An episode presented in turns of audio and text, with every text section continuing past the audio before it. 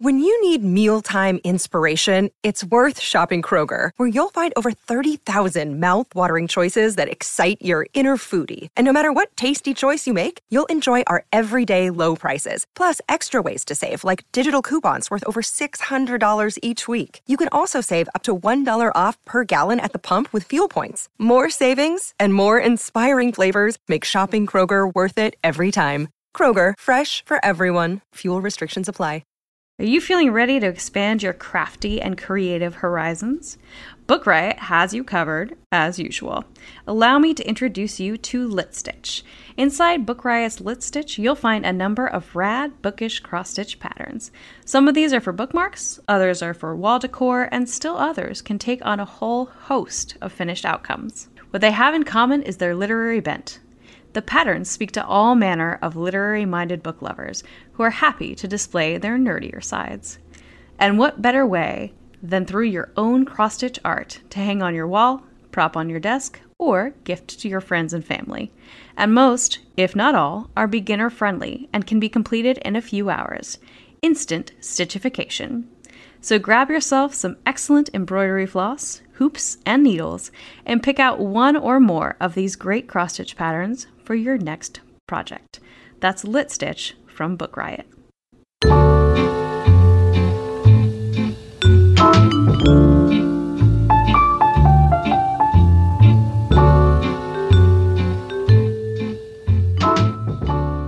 Hello, and welcome back to When in Romance, where we're talking about romance novels and people who write them and things that are based on them and just all kinds of things romantic related.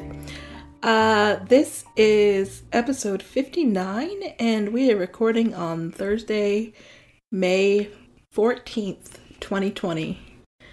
Halfway through May. Wow. I'm Jess. And I am Trisha. And last time we recorded, we were only at the beginning of May. So look at us go. Look at us We're, go. just- we're cruising right through. How are you, Jess? I'm, I'm doing all right. The sun is shining. That's nice. Yeah, but is it 100 degrees? Um, not today. Okay. All right. The sun is shining. We can hear some birds chirping. It sounds like Uh. things are going okay in Tucson. Things are going okay in Tucson. How are All things for you?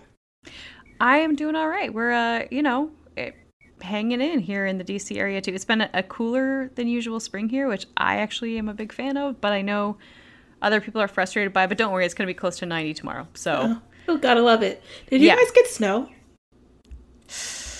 I don't remember getting snow. I only came back the 1st of January, but I don't think we've had snow since I've been here. No, I mean like last week. Oh, haha. Fair question. No. Oh, that's um, good. yeah, because there was like ridiculously hot temperatures in the west, and and un- yeah, it was like twenty something degrees with wind chill. But yeah, no, no snow. So Hmm. I know nobody could build a snowman. Bit of a disappointment.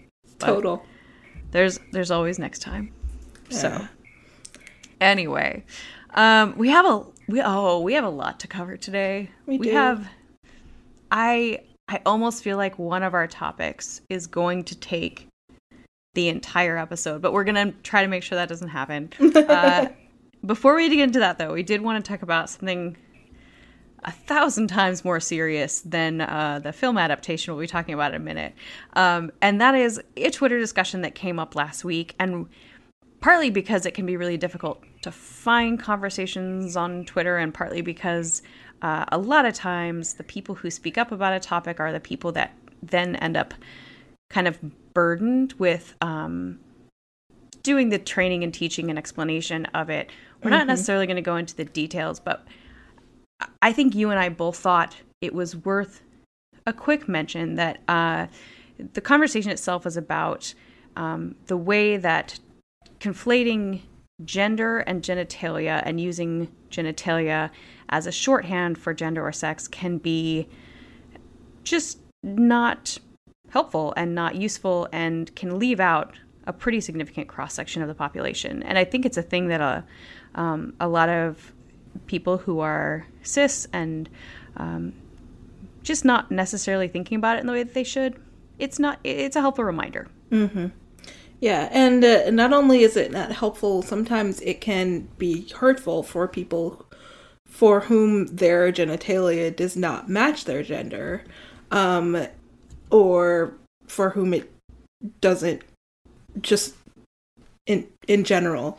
Um, so we just wanted to sort of have a quick discussion about it without going too far into the weeds of the conversation that happened on Twitter. If you saw it, then I hope you gained something from it. If you didn't, by the time you're listening to this, it's going to be really hard to find. yeah. So, um Twitter moves really quickly. And but it but it was I am grateful that it uh I I I'm frustrated and saddened that it caused so much pain and hurt and frustration to so many people. Um, that is not a thing that is ever good for anybody in a community. Um, but the fact that the conversation did bubble up and that I think some people were very willing to listen and be open to it mm-hmm. is really helpful. And so I think, you know, we're not trying to be cagey, we're not trying to dance around it.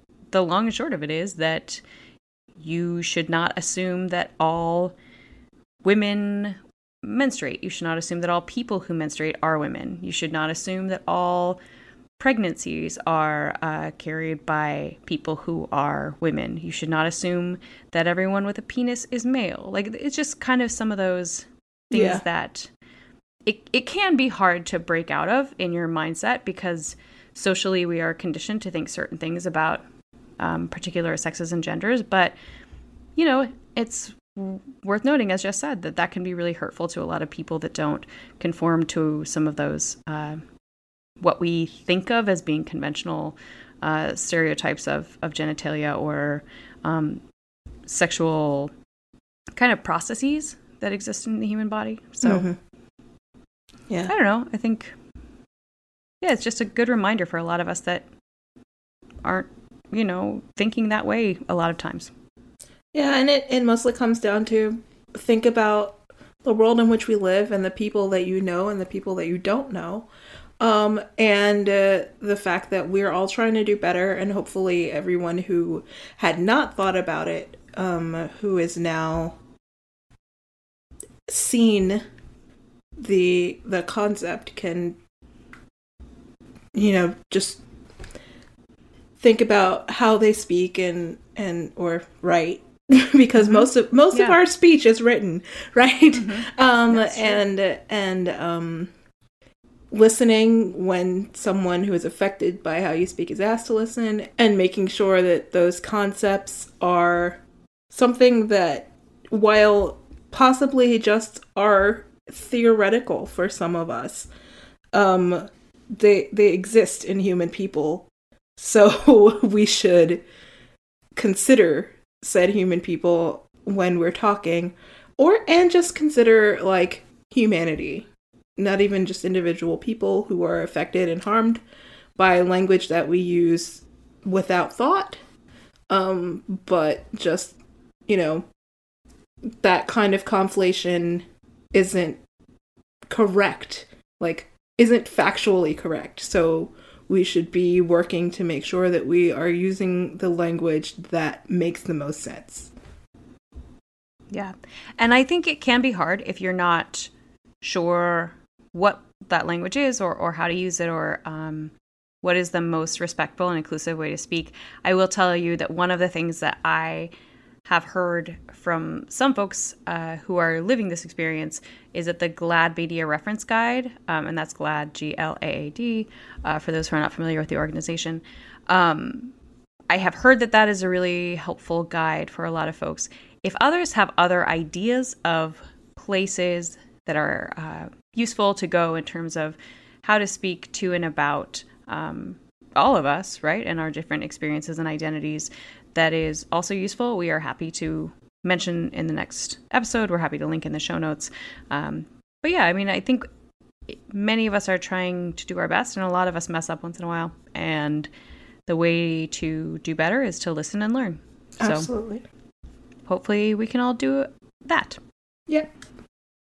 Uh, and so that is our probably most important conversation uh, of the episode. Gotta tell y'all. the wheels are coming off the wagon after this. But before we let them fully remove from the wagon, maybe we should do another ad spot. Yeah, Jess? Yeah, let, let's thank some folks. So, uh, this episode is sponsored by TBR, Book Riot's subscription service offering tailored book recommendations for readers of all stripes. Want great new books to read, but overwhelmed by all the publishing buzz or just looking at a million books? Um, we can help. Tell TBR about your reading preferences and what you're looking for, and sit back while your bibliologist handpicks recommendations just for you. TBR offers plans to receive hardcover books in the mail or recommendations by email, so there's an option for every budget. TBR is produced in partnership with Print, a bookstore in Portland, Maine, so you can treat your shelf and support an indie bookstore. Visit mytbr.co to sign up today. That's mytbr.co. All right. Huge thanks as always to TBR. I don't even know how to transition into this, except to say we've been watching romance book to screen adaptations. Jess, you are actually, uh, this is not placing blame. Uh, but I feel like you were having a conversation with someone and the Danielle Steel adaptation idea came up. Yes, I was chatting with one of our listeners on Instagram. If if you follow me and feel like sending me a DM, by the way, I they're open as long as you're friendly. I will talk to you. Um, but anyway, so I was chatting with one of our listeners um, about adaptations, and we got to talking about you know those two night TV movies that were often adapted from Danielle Steel or Mer- one of those like early 90s authors that you know they came on after Dr. Quinn and mm. started on Sunday night, concluded on Monday night. I yeah. remember watching a lot of these when I was way too young, but you know, mm-hmm. TV. it's on in the house. It is what it is. it is what it is. Um, and I mentioned to Trisha that we had had this conversation, and it just you know mused aloud. I wonder if any of those live anywhere thinking they probably don't unless it's CBS's basement, right? Um, and Trisha, the brilliant researcher that she is, actually found one. One out of like one. the 8 million that exists. There was a list of 20 or something, and 19 of them were like not available. And then Safe Harbour was right there on Amazon Prime for anyone who wanted to spend that $3. Yep. And I think the take home of you should listen to the whole conversation, but I feel like the take home of it is that your three dollars might be better spent elsewhere. uh, this is a film. Now, to be fair, this one was not a TV movie. It was a straight to DVD film. I kid you not, it came out in 2007 it looks like someone just had it starting in 1993 mm-hmm. and just like held on like in the hopes that like the the day was gonna come and they were cashing those chips on the safe harbour tv movie. And i okay i feel like we should start with a description of the film or the plot actually, I feel like we have to start with the fact that no actor, so far as I can tell, in Safe Harbour, which, by the way, if you're looking for it, is spelled with a U, Safe Harbour. Danielle Steel is classy. Apparently. And maybe British? I don't know. maybe it's a European thing because one of the characters in this film is French. It's French for no reason, right? Like I'm sure that it made sense in the book. Maybe yeah. it mattered that she was French. In the movie, it you, just meant you um, had to um, listen to her. You don't have to listen to her in the book. It just meant that Melissa Gilbert brought her biggest French accent. She sure did. And I DM'd you at the beginning or texted you or whatever at the, this movie, Jess, and I was like, I don't think I'm going to be able to focus on anything else oh boy, was I wrong. so here's the thing the IMDb page calls her Ophelia. I think her actual name in the movie is Ophelia. Ophelia? Yeah, I it's like can't- I Ophélie. have- yeah, I'm not even going to pretend to have a British accent. I'm just not going to. We all know that's not a thing for me. um, so she and her daughter are on the California coast. It's unclear where, but that's where they are. They're trying to recover from uh, the tragedy of losing uh, the girl, who's actually lovely, Pip. Uh, her mother, or sorry, her mother is still alive. Ophelia is still alive. Pip has lost her father and her brother. Ophelia has lost her husband and son.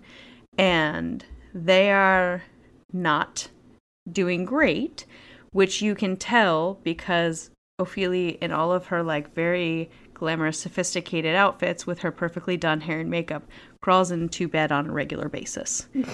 and I do not mean in any way to diminish anyone's mental health issues or struggles with PTSD or grief, but it is very strange in the way that it is portrayed here. I have known people who have dealt with many of those things. I okay. All right. Anyway, so Pip, the daughter, is running around with a dog on a beach and happens upon a man in his I want to say late 40s, early 50s who is painting and they strike up a friendship, which her mom thinks is weird, and I got to tell you, she's not entirely wrong. Like, that is a little weird. And uh, I don't know, Ophelia comes and like yells at the man whose name is Matt, and then I don't know, sparks fly, and it gets a lot weirder from there. like I I don't know, just like I this that's the only way that I know to like set the table on this particular safe harbour with a U mm. adaptation.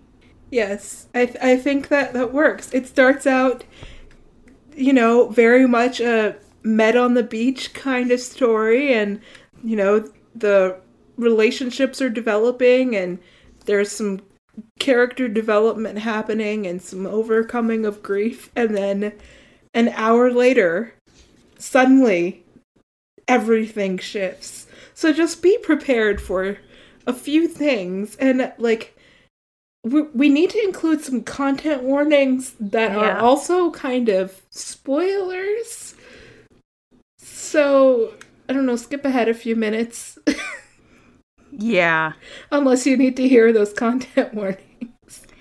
And I think you can do some of that. So there's a plane explosion Yes. that happens and it's very strange. I okay, that's fine. There's a plane explosion that happens. It it's very it's not a, a very, you know, expensive graphic budget. Let's just say yes. that. that is a good way of explaining the, the plane explosion. Also, no one ever explains why the plane explodes. So Yeah. if you also need like a little bit of a heads up on very just weird things that happen for no reason, there's that. Um, there is uh, it's a little bit of a spoiler, but I think it's not too much of one to say that the son who passed away um, was manic depressive and that there were suicide attempts. Um, there is discussion of that attempted suicide, so I think that's important to know. Uh, like paging through my notes for the content warnings, and they're just surrounded by all of my notes on everything that's just so strange. And I should mention also with that discussion of suicide, there is a point later in which someone um, weaponizes that. So hmm that should also Yes. be taken into account. Yeah, that's a good note.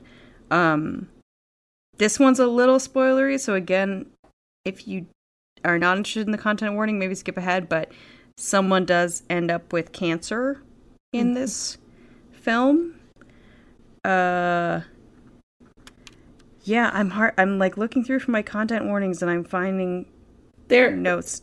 there like- is a violent um, episode of Oh, a character getting shot multiple times. Um, and you might be judging just for her chuckling a little bit on that. it But came out of nowhere. it came out of nowhere and it's it's very there's a lot of maybe we'll get into this in a minute a lot of very weird racial and class undertones related to what went on there like in a way that you're like mm, that's not a person who is likely to get shot at this situation like it's just Yeah. Yeah. there's a lot I will say there are named characters of color in this movie. that is true and yes That's all I that can say. we we can say that much. Here are some. I'm just gonna like read you like a few of the notes that I made. Are we done in- with content warnings? I just want to oh, make sure. Oh, Sorry. Good point. I got distracted. This movie, a lot happens in this. lot I don't know that I there is uh cheating in a marriage. Again, sorry, that's a little spoilery, but But not Yeah. in not in the main couple. So no, not in the main couple. That's a them. good distinction. Um, Jen, our wonderful sound editor, is going to be mad because I'm like flipping through my thing, and she's not going to be mad. She's wonderful. She's never angry. She's so patient with us. Um, I think she hear should leave it in so that everyone knows how Everyone- well I you have- documented this. I legit. So I wrote movie reviews for like five years, and I think I have more notes on this film because I just needed to validate my own experience. I have like seven pages worth of notes on this. Um, all right. uh, so yeah, I don't think I have more content warnings. Just to you. I believe that those were all of mine. Um, all right, so let me just take a quick minute and read you some of the notes that I have here, just to give you, I think, a sense for this film. Uh, one of them is he's very tall. true. Brad Johnson, who plays Matt, is very tall. Oh, apparently I wrote it twice. so apparently he really is tall. Uh, someone literally just threw a martini glass against a door is another one that I have. um, I there are a lot of white linen pants in this movie. also a lot of squinting. Someone at one point says you're too much of a hottie to stay single um, which as a single person I had some real feelings about. Uh, I just I have a lot of questions about everything. yeah. I I mean also how is this movie from 2007? It I I know I already talked about that. I just Well, the movie feels like it's from 2007. The plot feels like it's from 1987. I feel like the movie doesn't even feel like it's from 2007. Like, think about the movies that came out. Like, think about like uh, I mean, it does predate Iron Man. Like, I can't think of like. that's true. Um, but I, I mean, like Ten Things I Hate About You came out in like 2000, it did. and the production quality on that is a million times better than this. Yeah. I don't I don't know. I can't tell if it was like made and then pitched to like TV and then they didn't buy it cuz I noticed that it was like an hour and 47 minutes or something like that, which usually means it would air on network television, but it mm-hmm. didn't. So Yeah. I- it's it's very interesting quality. I mostly mentioned that like it feels like 2007 because they have like cell phones and stuff. But No, I guess that's a fair point. Yeah. but that's kind of it. Like Yeah. a lot of the the um the concept like there's a point where like um Ophelia and Pip are talking when they get back to their enormous uh suburban San Francisco home. I can't remember the name of the town they live in, but it is not San Francisco. Um and are talking about um homelessness and it's like you hear about it and you know it exists but to actually see it and it's like wow these are very privileged people and Yeah. The exact quotes, I wrote them down, Jess, are I can't believe people sleep on the street. And that's Pip, the child, who's like Uh-huh. 12. And then Ophelia, who's the adult who is going to go help. I'm in air quote mode right now. The homeless people says, Oh, I know. It's upsetting. Like that's literally I wrote it down. I and I will say I think at this point we're we're probably going to have to steer hard into the skid of the spoilers. If you feel like you're going to watch this movie, go ahead and skip forward. But also maybe don't watch this movie. Cuz I just so here's what happens. So they're on the beach, they're trying to recover. Matt is I guess a painter who's like maybe retired. He We're went to Wharton. We, he he you know he had his ad agency, but there is a moment early in the movie where you know he you, he walks into his house and he has all this art and he's like going on about advertising and it's like and then she left me for an old friend from Wharton and it's like oh he's not just a poor starving artist out on the beach he's not a beach bum he went to Wharton so Yeah. and he like made all the money. Oh, and I guess one other maybe content warning is that his I, I don't I don't know how to phrase the content warning. It's that thing that often happens in romance. I think even more so in romance from like 10 or 20 years ago where the ex-wife is just the worst bleeping worst and like keeps his daughter from him and never gives his daughter the letters. And like he has this 18 year old daughter whose side note looks 30 because she was 30 i looked it up. She's like an eight uh, all right. So anyway We're so like- sorry to anyone who actually wanted to watch this movie by this point.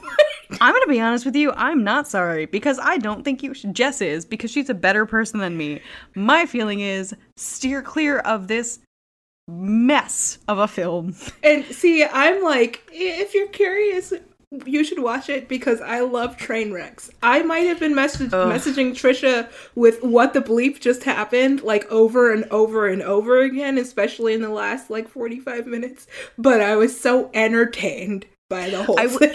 It is entertaining. Here's the thing though. I think that so okay, so they're on the beach, they're trying to recover, they have these sparks fly, but then, you know, Ophelia and Pip go back to San Francisco. And apparently he lives like Matt lives on the beach, so like he's just hanging out there.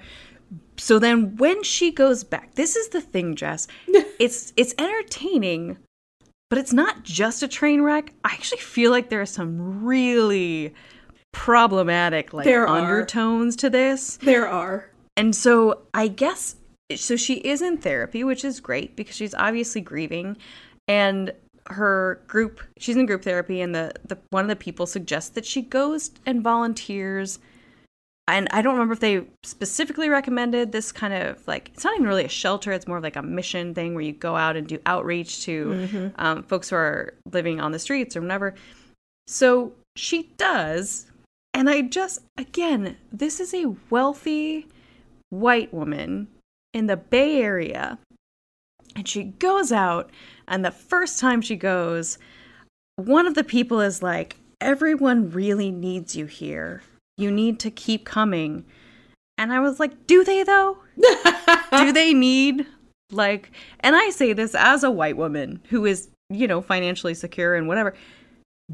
Don't get me wrong, I'm not saying she shouldn't volunteer, but do they really need her out two nights a week on the streets handing out meals to people Yeah, with her no. enormous diamond ring?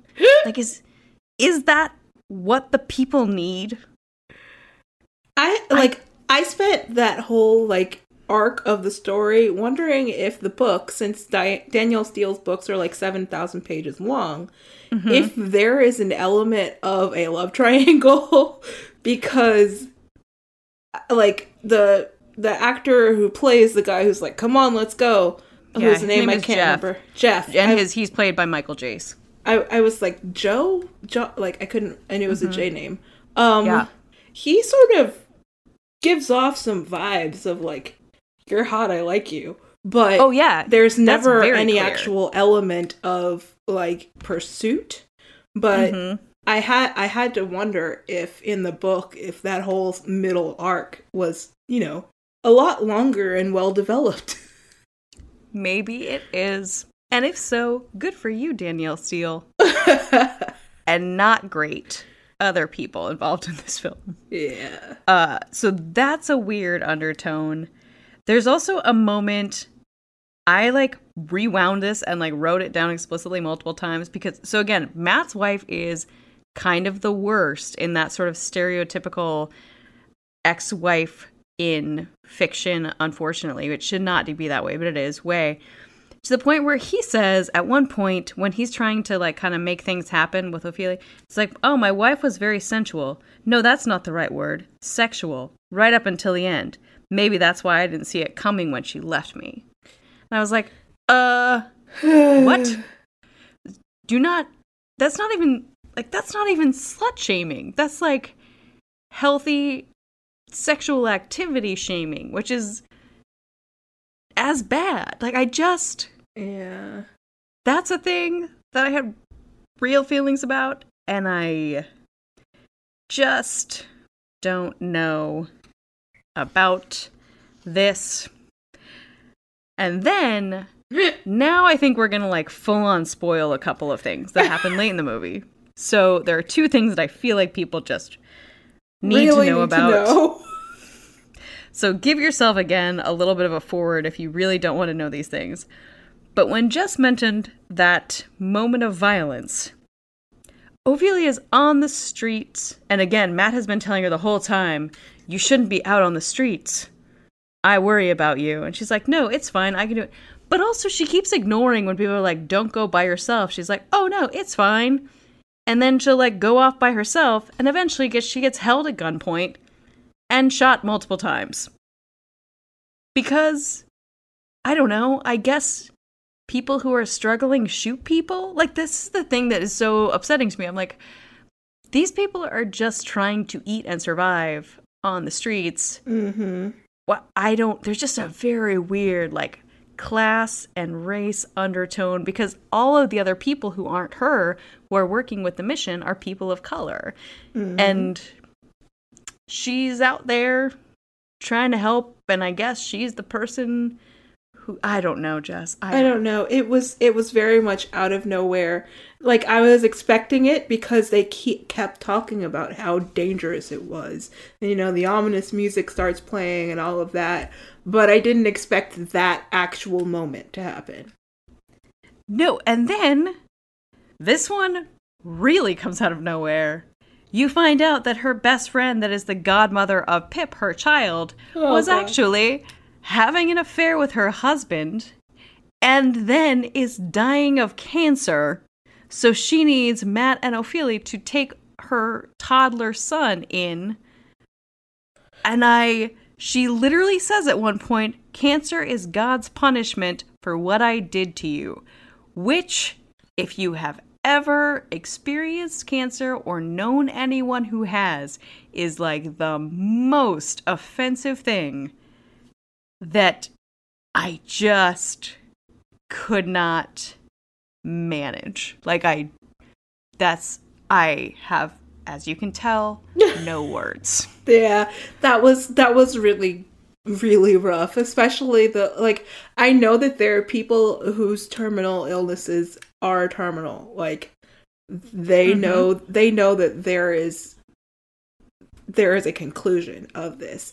But for some reason it really affected me that was like when I die because I'm going to die, I need you to do this for me. Mm-hmm.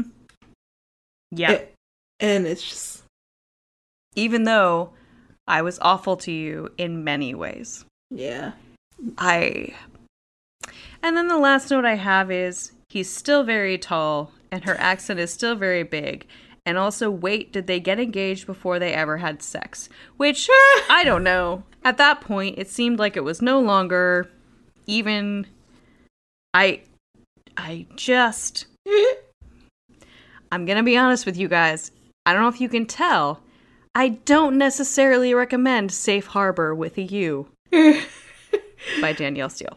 my answer to that question is you you obviously got distracted by something happening because there was definitely sex ahead of that moment. I feel, and speaking of the late 90s, I feel like it depends on how you define sex. Well, because there, there, was, a TV moment. sex. Yes, there was TV sex, but then at one point, yeah, I don't know how far we can go into this. Com- I'll tell you what. If you watch Safe Harbour with a U, let us know how. I will say, of all of the things that were badly, badly mismanaged in this film, the sex was not as much. There was at one point where she was not, they were in a PG 13 place, and she was not also there. And so both of them pulled back. So that's good. And also, I don't know. I I'm to leave it at that. I'm to give them that credit. I'm to give them credit for him being tall, I guess. Not that that's a thing to credit someone for, but there just are not that many things. So what? Let's just let's make a concluding statement here. We don't usually give ratings. Trisha gives it two thumbs down. I give it a quarter of a thumb up, maybe another quarter, so a halfway thumb. If you really want to be entertained by a train wreck and have a couple hours and three dollars to spare. If you have twenty thousand other things to do, and would like to keep your money, skip it. But you've heard some really interesting things about it. You've heard some really interesting things about it is a perfect summary. and thus concludes our feelings for now. I have a feeling this is one we may come back to episodes about Safe Harbour with a U, based on the Danielle Steel novel, which may or may not have a U. We're not sure. We're not sure. All right. I'd like to now take this moment to do a hard transition and thank Stay With Me from author Becky Wade for sponsoring this episode. Led to her Georgia hometown by a mysterious letter, Genevieve Woodward wakes in an unfamiliar cottage with the confused owner staring down at her. The last thing Sam Turner wants is to help a woman as troubled as she is talkative, but he can't turn her away when she needs him most. Will they be able to let go of the facades and loneliness they've always clung to? Perfect for fans of Christian fiction or those looking for a non explicit romance. For fans of Denise Hunter, Susan May Warren, Christina Lauren, and Abby Jimenez, Becky Wade previously won the 2018 Christy Book of the Year Award. It's set in the gorgeous small town of the Blue Ridge Mountains in Georgia. It's powerful and deeply romantic, and this is a new series that follows the love stories of friends bound by extraordinary circumstances. So, once again, that is Stay With Me from author Becky Wade. Many thanks for sponsoring this episode of When in Romance.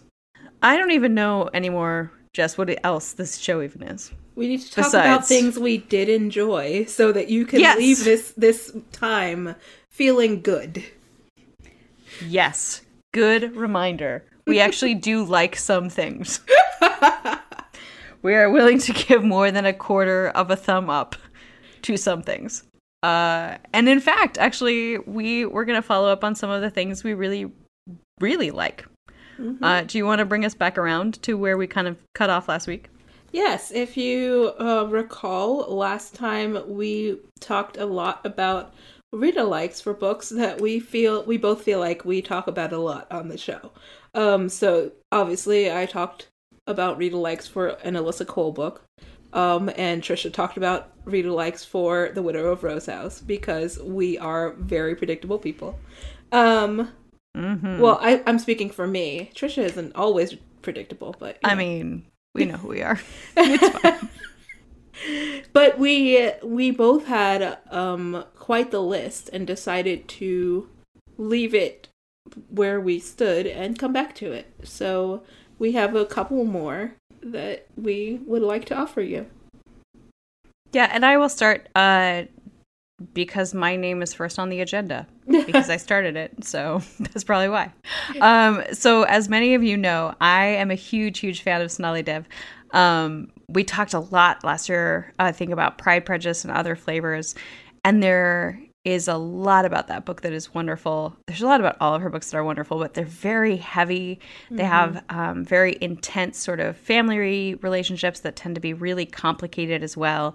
Uh, I have a feeling I will be talking more about her most recent book, um, Recipes for Persuasion, which is amazing. Maybe my favorite book that I've read so far this year, but very heavy. And there are somewhere between five and 50 content warnings on it. So I'm not going to get too far into that one at this point, but I will say if you are looking for that kind of book that has those really intense family connections and complicated drama and all of that.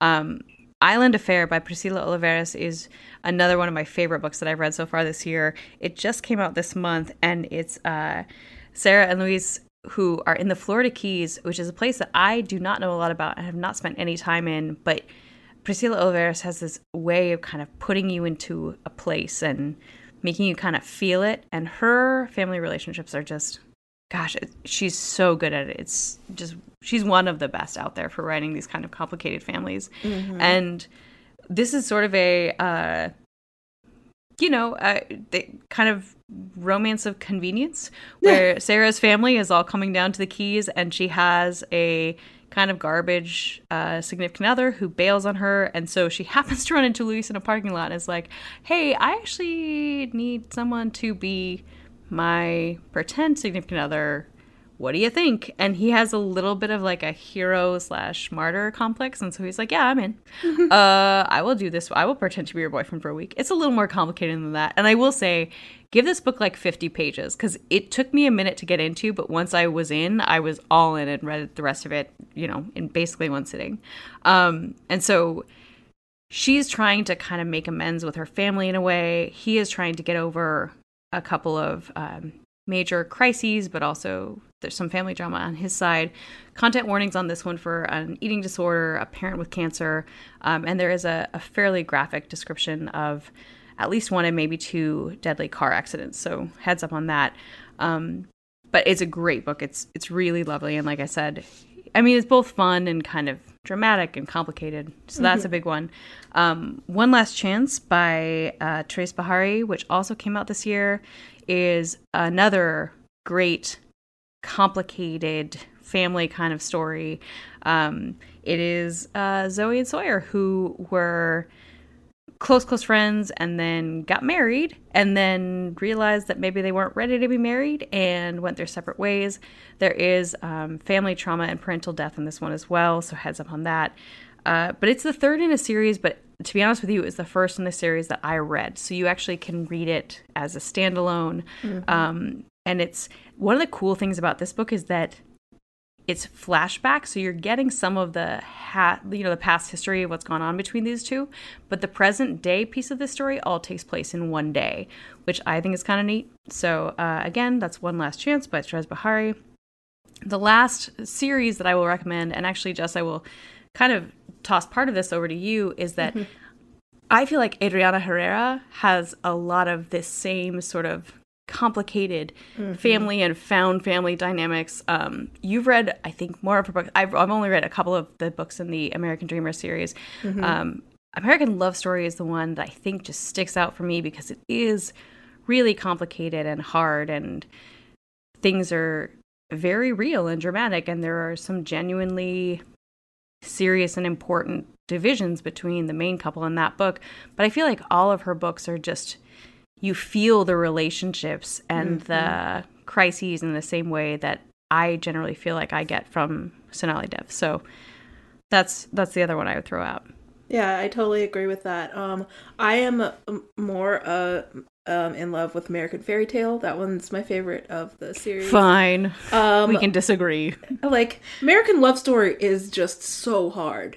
Like it's heavy. I had to stop reading it for a while. I I like put it down, walked away, and came back to it weeks later.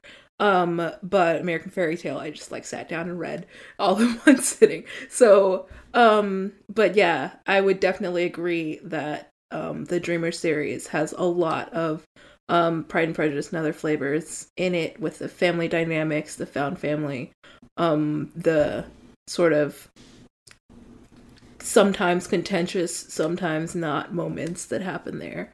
Um, so yeah, that's great. That's a great um, read alike that I would not have come up with. Um, yay! Yay! And that's why there are two of us. Yeah, yeah, that's why there are two of us. I um the my last uh, read alike book was Rafe, um, a buff male nanny by Rebekah Weatherspoon, um, which is you know the the fluffy book of a lot of our hearts. Um, and I just wanted to throw out a couple read alike titles to that one for various reasons. Sleeper by Kayley Loring is the first one that came to mind. Um, it is another um, book that has a little bit of, um, I guess we can call it consent, questionable consent, based on the fact that it is um, an employer employee relationship happening. Uh, the leads are an actor with small children and the woman he hires to be their nanny.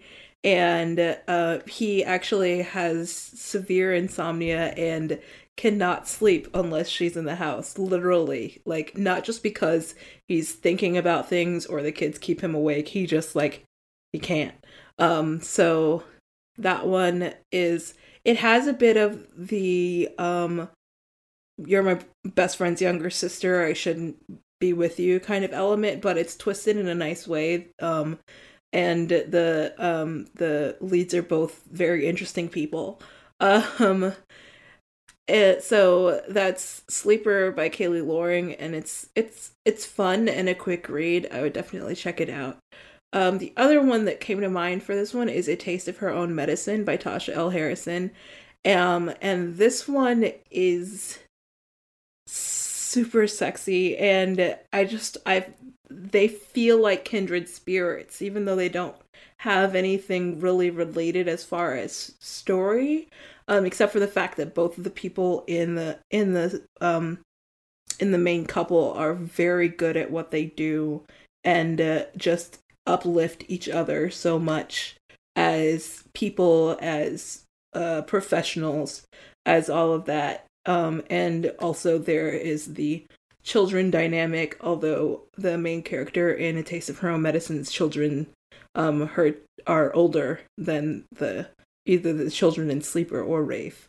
Um, but they there is just if you like competency porn and you see it in Rafe with both being able to be a child care professional and being a really super smart surgeon she's a surgeon, right?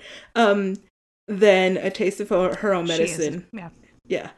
Yeah, I was right. Um, then a taste of her own medicine will definitely give you that with these two characters, um, chosen vocations.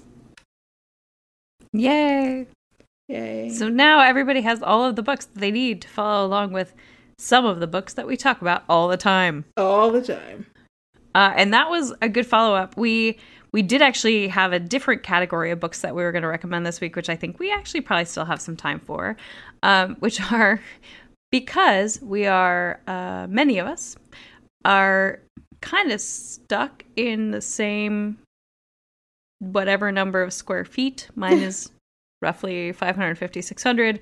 Uh, other people have different square footage.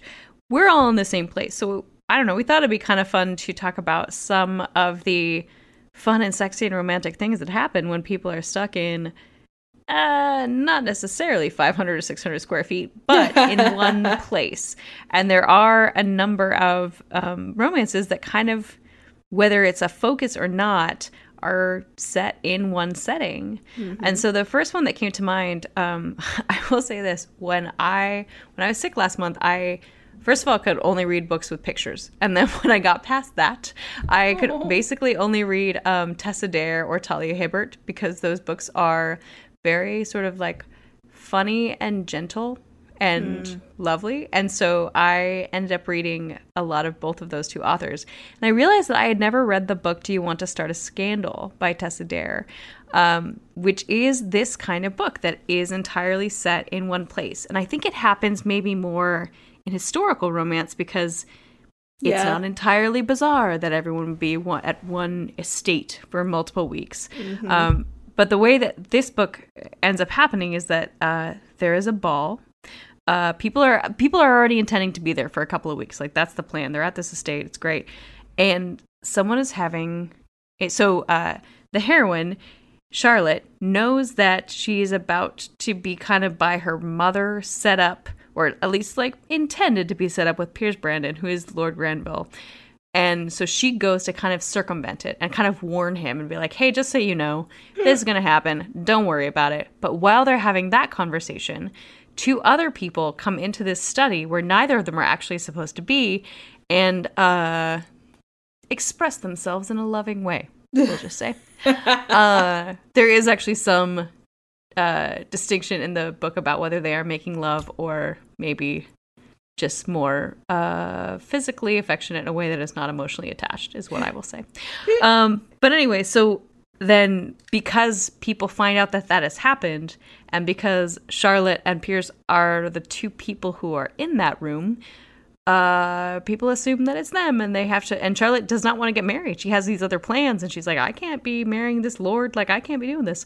And so it becomes almost sort of a. I mentioned it um, a couple of episodes ago because it's.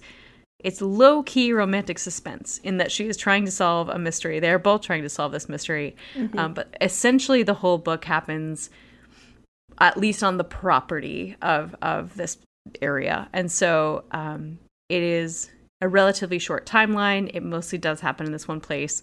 And it's just again like sort of lovely and charming and sweet and and both of them mess up uh, in a couple of big ways and you know, they make up for it. That's that's how romance works. It's great. Yeah. The, the other book I will mention is A Cowboy to Remember by Rebekah Weatherspoon, mm. uh, which is one that I think I mentioned sort of uh, briefly. Um, it just came out this year. It's a relatively um, again, like it's it's newish. And it doesn't enti- it doesn't all all happen on this sort of ranch property in California, um, but it most of it does, and it's a second chance romance. It's an amnesia story where Evie, who's a um, big deal culinary chef, who's you know like one of those great like TV chefs, and everybody's like super excited about her. Uh, I'm gonna be honest with you guys. Someone tries to murder her, mm-hmm. but she survives. They throw her down a flight of stairs in typical soap opera 2007 straight to DVD fashion. Uh, to be clear, A Cowboy to Remember is one million times better than Safe Harbour. Uh, and so her contacts, because her parents passed away when she was very young, uh, are this family that she lived with. Uh, they're, you know, not related, related, but like related in that way that you have family. Uh, and so she gets Zach and his brother get called to come to New York and sort of rescue her and bring her back to California. And again, it's sort of like a second chance kind of situation where there was some chemistry between them when they were young and something happened but mm. nobody is really explaining exactly what happened and how it worked and she can't remember because she has amnesia and it's the it's this whole thing. It's it's lovely but it all mostly happens on uh, again this sort of lovely ranch area.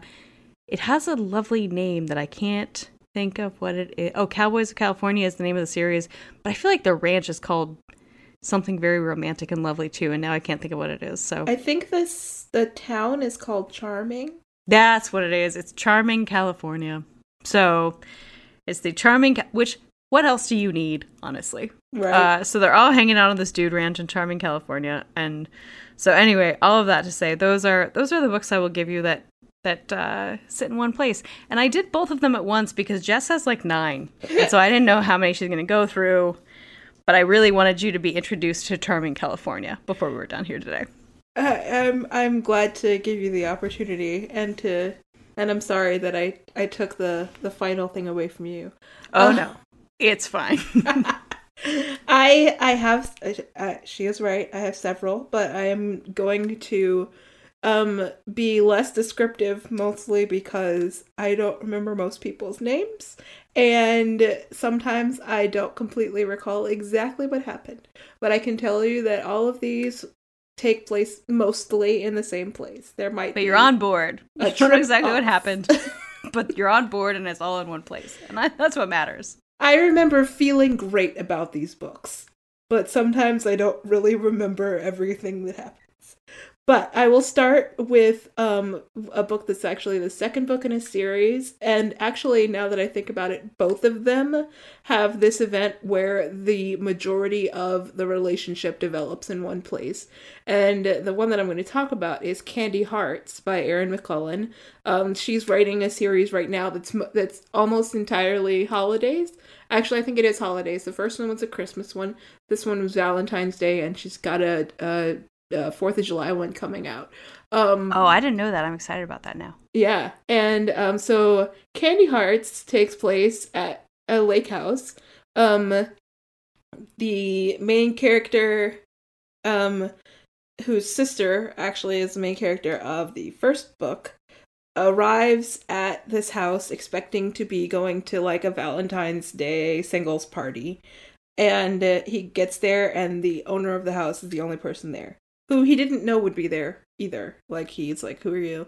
Um, but it turns out that a lot of people were told not to come because the power's out in the house, but nobody told him. So he's there with the owner and it's just them and they have very different personalities and are trying to he's like, "Well, I could leave and come back, but that's useless." So these two people are trapped in a house with no power for an endless amount of time. Like I can't I couldn't actually tell you how much time they're together before other people arrive, but by that point they have learned a lot of things about each other. Um, including what one of them really likes to wear under their clothing. Um, so which it honestly is a, a lot to know about anyone. Yeah. Uh, I'm I'm gonna um spoiler alert, it's lingerie. But that is it's not actually a spoiler, but it's great. I love it. Um so they sort of develop a really intense relationship because they cannot escape each other, right? It, what is it like the average amount of the average dating relationship is like a certain amount of hour long conversations. So over time, if you're together for 24 hours, that's like having dated for six months or something. I don't remember what how it's supposed to match up. But um so that there's all kinds of fun stuff that happens, um, including actual Candy Hearts. But that's Candy Hearts by Erin McLellan, stuck in a stuck in a lake house for our Valentine's Day weekend. I mean, um, stuck, quote air quotes. Air quotes. You know. yeah, yeah, yeah. I mean, they can leave anytime. Well, and also sometimes being stuck is the best place to be. Indeed, it is. Um, I'm gonna put that on a T-shirt. You're all welcome. Yeah, I, I I'll buy it. Let's let's start start making our merch. Um. Okay, moving on. Um, another one that I thought of that is a similar um kind of format to uh, "Do You Want to Start a Scandal" is "Proper English" by KJ Charles. Um, Pat, whose name I remember because I looked it up right before this, um, is a an award-winning shot. Like this takes place in the early 20th century, and she is the only woman shooter in this in the country of England or something. It's like she's really good at shooting things. And she goes to her brother's friend's country estate um for a shooting party and it turns out she's going to be meeting um her brother's fiance for the first time and she is not really up to it. She thought it was just going to be her and the guys cuz now she has to like be a girl. Um and entertain another woman who seems to be extremely flighty and not really into the whole country estate thing.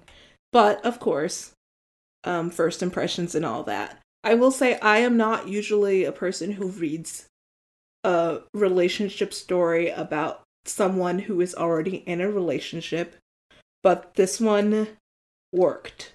So if you also have that hesitancy um about emotional um infidelity and that kind of thing, this one is not as um in as effect not eff- not effective. That that's the wrong word because it's an effective story. It's just that the things that are all around there happening don't make you feel like you're reading a cheating story. So just so you know that.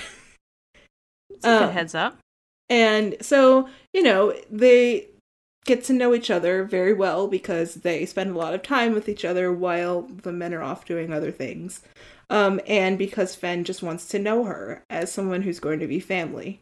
And then, like 45% in, which I expected to happen maybe 25% in, there is a murder in the house. Dun dun dun. Dun, dun, dun. I thought it was going to be like a straight on murder mystery when I picked it up. And I was like, so when's somebody going to die? Sure. but um so there is also the element of them solving the murder because it could be anyone and the person that Pat thinks it is she is very afraid that it's that person but very much wants it to not be because she cares. Um so Aw. there is that element too, but it it's all right in the end and the murder is solved. I promise. and uh, it's a really great story because you don't really get very many turn of the 20th century novels in romance. Although Yeah. there seem to be more now. I've been picking up more. Um, so that is Proper English by KJ Charles. The next one, Bear With Me by Lucy Eden. It is a paranormal. There is a shifter. He shifts into a bear. That bear with me. I, I love title Bear B A R. Yeah. So okay, you all get just, it. I'm just to be clear, everyone. Bear with me is spelled like bear the animal. I mean, I think that's how Not it's like- usually spelled anyway. Um, because the other "bear with me" B A R E is just a pun for a- another kind of romance novel. Well, that's true. Fair point. So it's helpful for you to let people know that this one, uh, bear means two different things. Yep, yep. So bear with me. Um, and this one is mostly set um in a remote cabin in the woods, um, because of course it is. And Obviously. the the um main character who is not a bear is an Instagram influencer who has kind of a drunken meltdown at in, at the beginning of the story Ugh, And- as they all do. and needs to remove herself from society.